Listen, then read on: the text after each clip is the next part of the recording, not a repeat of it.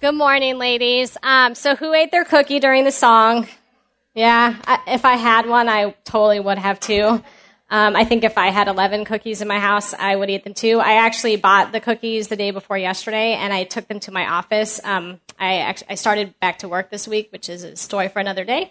But um, I um, put the cookies at my office so that I couldn't eat all 96 of them um, before today. And I even left them sealed because then there was no temptation. Well, there was temptation, but I refrained thanks to the little stickers that kept me honest on all the packages. But, anyways, so um, that's a good visual aid to show your kids and probably a good reminder for ourselves um, about self control. Self control is a fruit of the Spirit under Galatians 5 22 23. I'm pretty sure you hear me every month talk about the fruit of the Spirit. Um, we have the Galatians 5:22 and 23 hanging up in our children's bathroom, and we're potty training my younger daughter now, so you know we get to read it an awful lot right now. I'm pretty sure both of them think they can read because they like read it, but it's really at this point we'll say it's memorization. But um, but I'm glad that's the first thing that they think they can read. Um, so as adults, we know what self control is, but it doesn't mean that we're always the best at practicing it. However, our kids may not even understand what self control is. Um, self control is defined as having command or mastery over or possession of one's own behavior. Now, whose kid's going to understand that based on that definition? Um, I tried to look up some more kid friendly definitions. The the best ones I could find were from um, the Kids Dictionary out of Australia. And it says um, the act of denying yourself or controlling your impulses. I explained that to my kids is controlling their actions. Um, they're two and four. Um, so, you know, even impulses, they're like, that's nice. Um, and uh, the other one was the trait of resolutely controlling your own behavior. So, um, 2 Peter 1 5 through 7 says, Make every effort to add to your faith goodness, and to goodness knowledge, and to knowledge self control, and to self control perseverance. And it goes on. But um, I thought this visual aid, which is going to be up on the next screen, was a good way to show your kids what they can or cannot control. Um, I printed it out and stuck it up on our fridge. And basically, it shows I can control my words, my actions, my ideas, my play, and my mistakes. Things I cannot control are my friends' ideas. I feel like that's hard, especially as they get older. Um, others' words, actions of others, others' play, and others' mistakes. And I think as an adult, it's good to remind ourselves that we can't control others' mistakes either. Um, after explaining to our kids what self control is, we have to show our kids how to practice self control. Um, this can be done by stopping and thinking before we act. A good visual for this is a stoplight. Um, there's Riley with the stoplight. So it's red is stop, yellow is think, and green is act or do. Um, and I literally like took a, a stoplight that stoplight card and explained it to my kids, and I they can't read, you know, really don't drive obviously yet but I figured they would get the point of what the stoplight is because um, I already have two miniature backseat drivers who tell me to go or not go, or you know. So I just turned one of their their car seat around, so now I have two instead of one backseat driver. Um, but I feel like it's a good visual. It's not the same order that we necessarily follow for a stoplight, but still. So red would be stop, yellow would be think, and then uh, green would be act or do. So uh, there's plenty of practical ways to demonstrate and practice self-control. First, there's a lot of books out there. Um, some books I would recommend are Too Loud. Um, these are not in the in the handout. I found them afterwards. So if you want to write any of them down, or I'll put them up on the Facebook page le- later. Um, it's Too Loud Lily by Sophie Laguna. Hold on to your horses by Sandra Taylor. Uh, My Mouth is a Volcano by Julia Cook. I think we could most benefit from reading that too.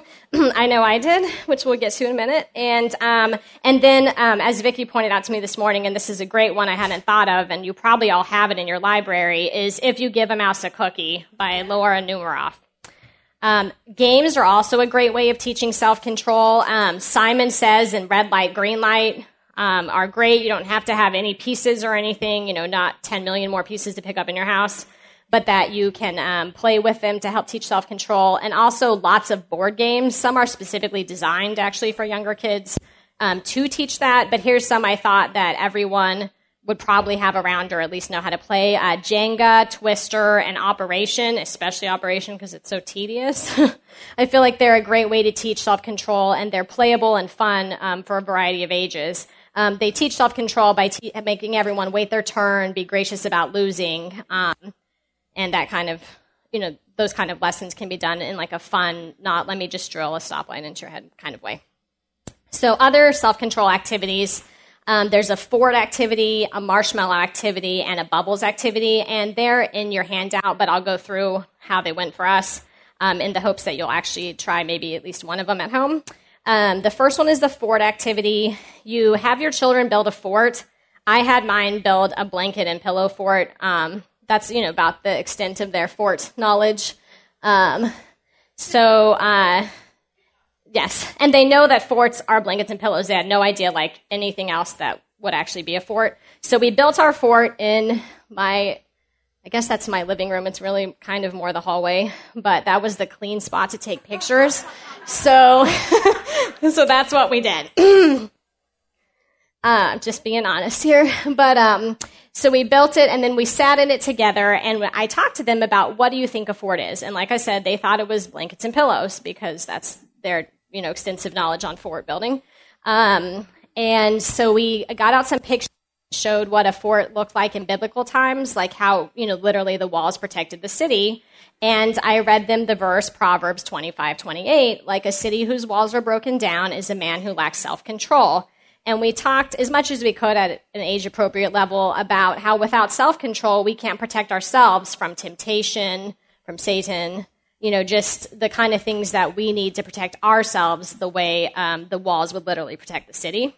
And if you have older kids, you could do like have them do like a Lego contest of who can build the best fort with their Legos, or popsicle sticks, or sugar cubes, any of that kind of stuff. But um, the concept would be the same. And there's plenty, obviously, of information on forts. You could go visit a fort. I believe there's one in St. Augustine, but that kind of um, that's the lesson there. The second one is the marshmallow activity. It's, a fa- it's actually based on a famous experiment called the Stanford Marshmallow Experiment, which I find funny that it's called that because when I read up on it, they actually used uh, pretzels and animal crackers for the experiment. They only used marshmallows once, but it got named the Marshmallow Experiment.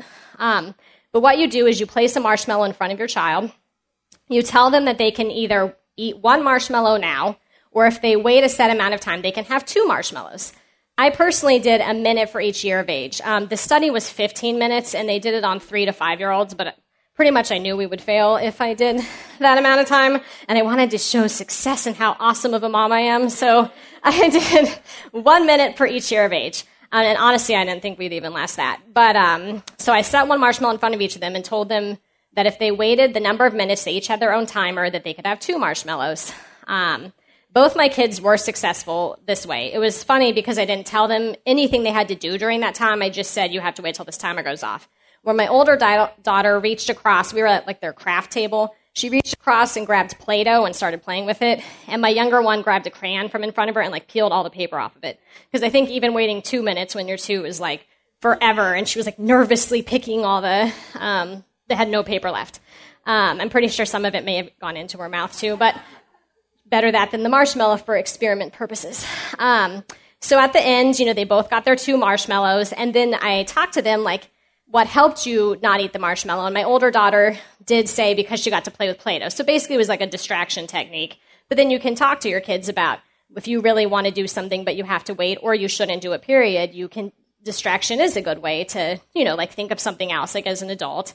You know, like every New Year when we try to diet or whatever thing you do every New Year. For me, it's every New Year and then starts over again. Um, but you know, sometimes you like go to bed because then you just stop thinking about eating, or you know, or I try to run, and so then I think of cleaning my house so I can avoid running. Which I'm not saying that's like a a good distraction technique, but it, it's that's what happens in my house. Though I did run last night. That was the first time since the new year, so I got one in. But um, anyways, uh, so basically the point of the experiment when they did it was it was called delayed gratification. And the biggest thing they saw was that um, age was a big factor. So obviously the older the kid is, the, the more able they're, they are to successfully um, deny themselves something. So I, you know, try to show mine grace about that, considering that they are so young. Um, but realize that my four year old can probably do stuff like that better than the two year old. So um, there's a whole bunch more information about it and other ways to like discuss it with your kids. Um, if you go online, the link is in your um, magazine, or you can Google the Stanford Marshmallow Experiment if you really want to read all on it. So there were some studies that showed that kids who were successful at that were better at like SAT scores and all this stuff later, but I don't know if that's just a correlation or what. So if you want to read it, you can. Um, the third one is the bubble activity. So um, basically, you blow bubbles, let your kids pop them. Um, and I apologize in advance because my younger one is wearing a pull up under that, but she has no pants on. But that was the best pictures I could get. And, um, and our Christmas tree is still up. Don't judge. Um, I did, I started work this week in my defense. So it's, it's all the ornaments are off. It's de-Christmased, but it is still up. And, um, like I said, that's how they actually look.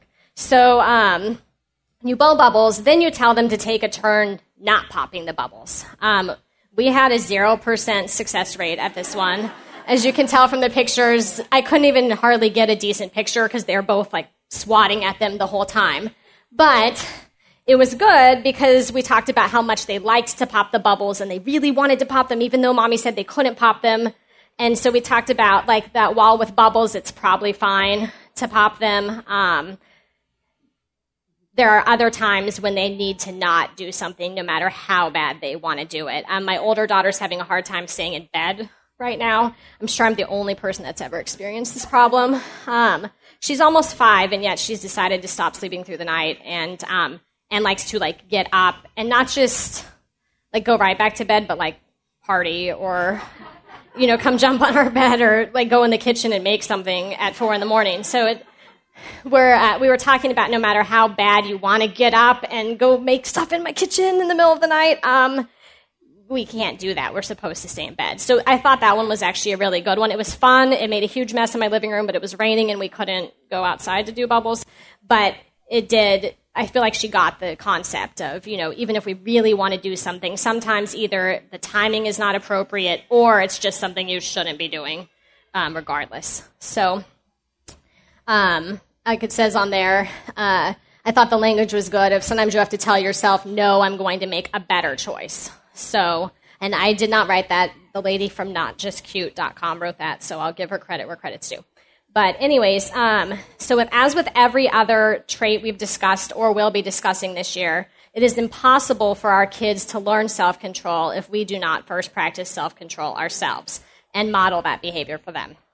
Um, I find it hard to stand up here and admit my fault as parent, as a parent, um, and I try to be honest with you about my children's behavior without ever feeling like sounding like I'm speaking ill of them. They're wonderful and perfect, as I'm sure you all feel that way about your kids you know, but just being real with you, um, I do struggle very much. My biggest struggle with parenting right now is not getting, not reacting emotionally when I get frustrated, or especially when I'm tired. Um, like I said, I get frustrated when my kids misbehave, and especially right now with the not staying in bed thing. Um, and I am obviously extra tired right now because of the not staying in bed thing, which makes me more frustrated. So, um, how we're dealing with that in our house is I constantly remind myself of uh, James 119 and Proverbs 1632, both of which I think Vicki touched on as well. But I'll say it again because it's worth repeating. Um, know this, my beloved brothers. Let every person be quick to hear, slow to speak, slow to anger. And whoever is slow to anger is better than the mighty, and he who rules his spirit than he who takes a city. So for me, it's not so much anger as just frustration, but they still come from the same place. Um, and my kids are young, are testing their limits, and are sometimes they're just overtired or having a bad day, and I need to remember that. Um, when I first started attending moms, when my oldest was a baby, um, I wrote down something that Vicki had said to file away for later, and she actually touched on it again today. Um, she said to write down a few rules based on age and set the consequences in advance. That way, you don't react out of emotion, and your kids know what to expect. So we're doing exactly that, especially about the bed thing, and it is helping a lot. I'm not going to say it's perfect, but at least she knows what is coming her way when she gets up for the fifth time at night. Um, And ever since I've heard this Cookie Monster song that we played on our way up here, I, I, first heard it about a month ago. It goes through my head a million times a day, so that helps me remember self control too. And since I am young and cool and hip, I use the hashtag control me self. So thank you.